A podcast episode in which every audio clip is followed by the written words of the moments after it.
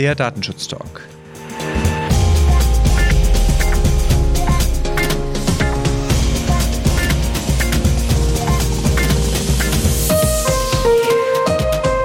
Herzlich willkommen zu einer weiteren Ausgabe unserer Datenschutz-News. Wie jede Woche schauen wir einmal zurück, was in der Woche in unserer Datenschutzwelt so passiert ist.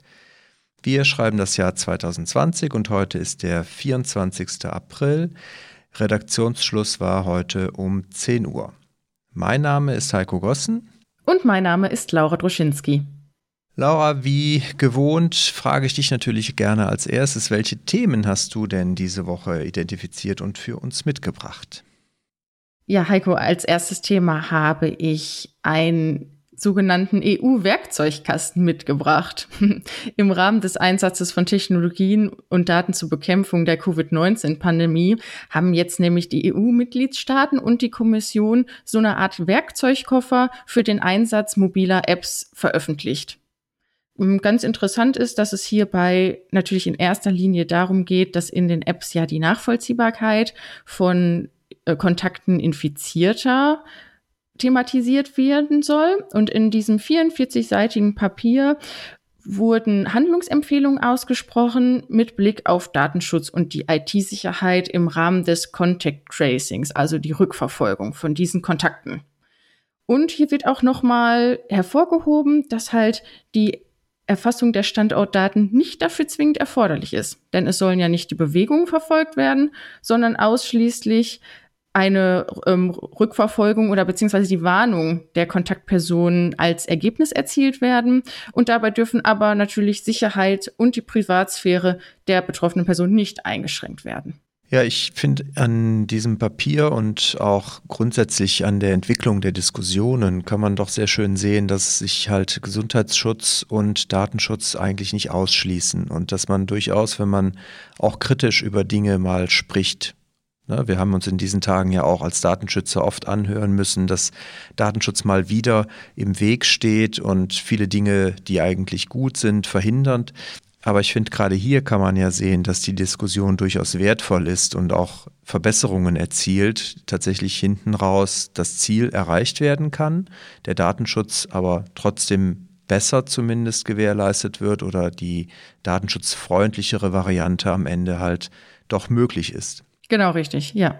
Ja, ich hätte da direkt anschließend auch noch eine Meldung von dem Bundesbeauftragten für Datenschutz und Informationsfreiheit, von unserem Professor Ulrich Kelber, der sich geäußert hat zu den Leitlinien des Europäischen Datenschutzausschusses. Der hat am 21. April zwei neue Leitlinien äh, veröffentlicht, die der Pandemiebekämpfung sich widmen und in den Beschlüssen des EZA geht es halt um Hinweise zum Umgang mit Gesundheitsdaten für Forschungszwecke und zu den Grundsätzen von Tracking-Tools. Und das ist natürlich dahingehend auch von Professor Kelber begrüßt worden, dass man sich jetzt hier auf europäischer Ebene halt auch auf eine gemeinsame Linie hat einigen können gerade weil ja auch, wir haben darüber berichtet hier, äh, zu Anfang der Krise oder der Pandemie ja doch aus verschiedenen Ländern auch sehr unterschiedliche Positionen kamen, was jetzt halt möglich ist, datenschutzrechtlich und was nicht.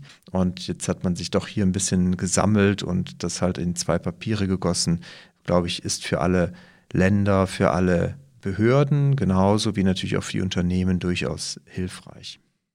Ja, das auf jeden Fall. Aber nicht nur Professor Kelber hat sich dazu geäußert im Laufe der letzten Woche, sondern auch Marit Hansen, die Landesbeauftragte für Datenschutz in Schleswig-Holstein. Denn sie hat noch eine Pressemitteilung raus gegeben. Nochmal zu meinem Thema, was ich vorhin hatte, also das Contact Tracing. Und sie betont nochmal, wie wichtig denn Datenschutz bei Design ist. Also in Schleswig-Holstein beschäftigt man sich ja schon länger damit, sehr detailliert. Und sie möchte nochmal herausheben, wie wichtig es doch ist, beim Einsatz von diesen angesprochenen Apps doch auch das Vertrauen der Nutzer zu gewinnen nämlich halt in der Form, dass halt Missbrauchsrisiken und Überwachungstechniken auch in diesen Apps begrenzt ist.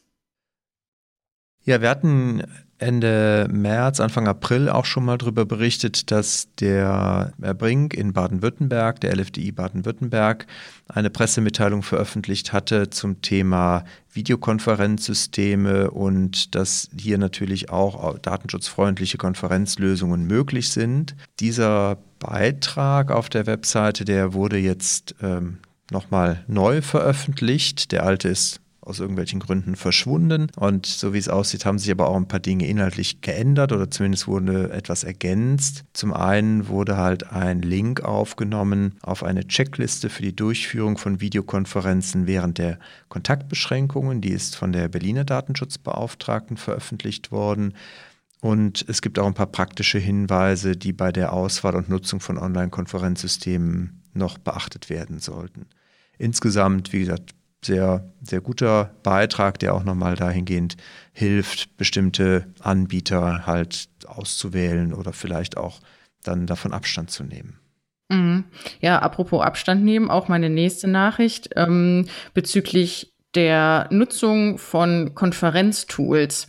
Hier hat nämlich bereits in der vorletzten Woche der Hamburger Landesbeauftragte für Datenschutz die App Hausparty angesprochen. Das ist wohl aktuell eine App, die in den Top 10 der App Stores gelistet ist und vorzugsweise von Jugendlichen genutzt wird, um halt Videochats durchzuführen.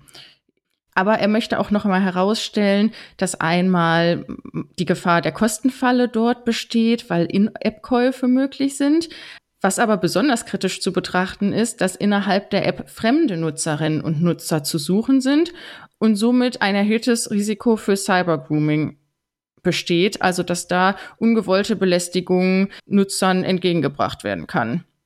Jetzt hat sich aber auch ClickSafe eingeschaltet bei dem Thema und hat eine Übersicht der möglichen Risiken für die App Hausparty veröffentlicht. ClickSafe ist ja die EU-Initiative für mehr Sicherheit im Netz. Und hier kann man sich, wie gesagt, über diese Liste hilfreiche Tipps holen, was bei der Nutzung zu beachten ist. Ich hätte dann noch eine Meldung vom BSI, das warnt vor dem Einsatz der iOS-App Mail. Hier ist wohl rückwirkend bis iOS 6 von zwei schwerwiegenden Sicherheitslücken die Rede. Angegriffen äh, werden können hier halt durch das Senden einer E-Mail, das betreffende iPhone oder iPad. Und es ist halt potenziell das Lesen, Verändern und Löschen von E-Mails möglich. Der BSI-Präsident Arne Schönbaum hat dazu gesagt, dass BSI schätzt die Schwachstelle als besonders kritisch ein. Sie ermöglicht es den Angreifern, weite Teile der Mail-Kommunikation auf den betroffenen Geräten zu manipulieren. Es ist also die Möglichkeit zur Ausnetzung vorhanden und die beiden Schwachstellen unterscheiden sich halt je nach Version. Aber auch in der aktuellen Version iOS 13 ist das reine Empfangen einer E-Mail schon eventuell schädlich um diese Schwachstelle auszulösen. Das heißt, äh, das BSI empfiehlt hier auf jeden Fall das Löschen der App Mail oder aber die Abschaltung der Synchronisation. Und nach Umsetzung halt dieser Maßnahme kann dann zumindest zum Abrufen und Lesen von E-Mails bis auf weiteres auf andere Apps oder Webmail zurückgegriffen werden. Das von Apple angekündigte iOS-Update sollte natürlich dann schnellstmöglich eingespielt werden, sobald das dann zur Verfügung steht.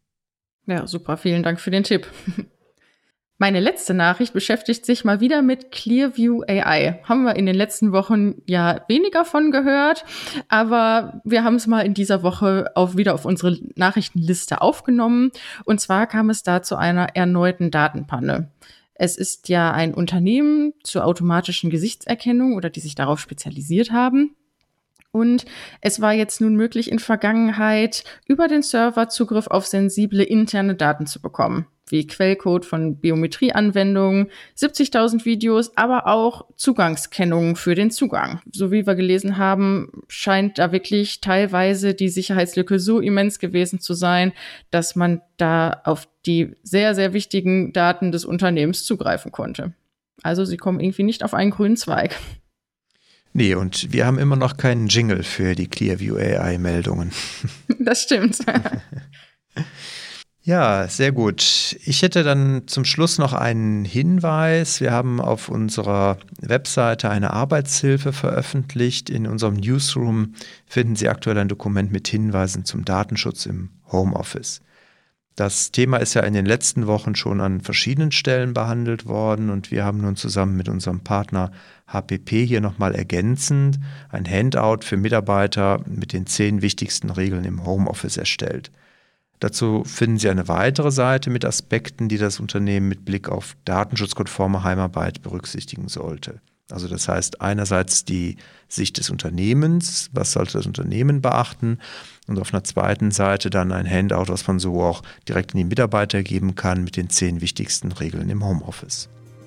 Damit wären wir für diese Woche durch. Ich bedanke mich bei dir, Laura, für deinen Support. Und wir wünschen natürlich allen Zuhörern und Zuhörern ein schönes Wochenende. Und wie immer, bleiben Sie gesund und bleiben Sie uns gewogen. Auf bald. Bis bald.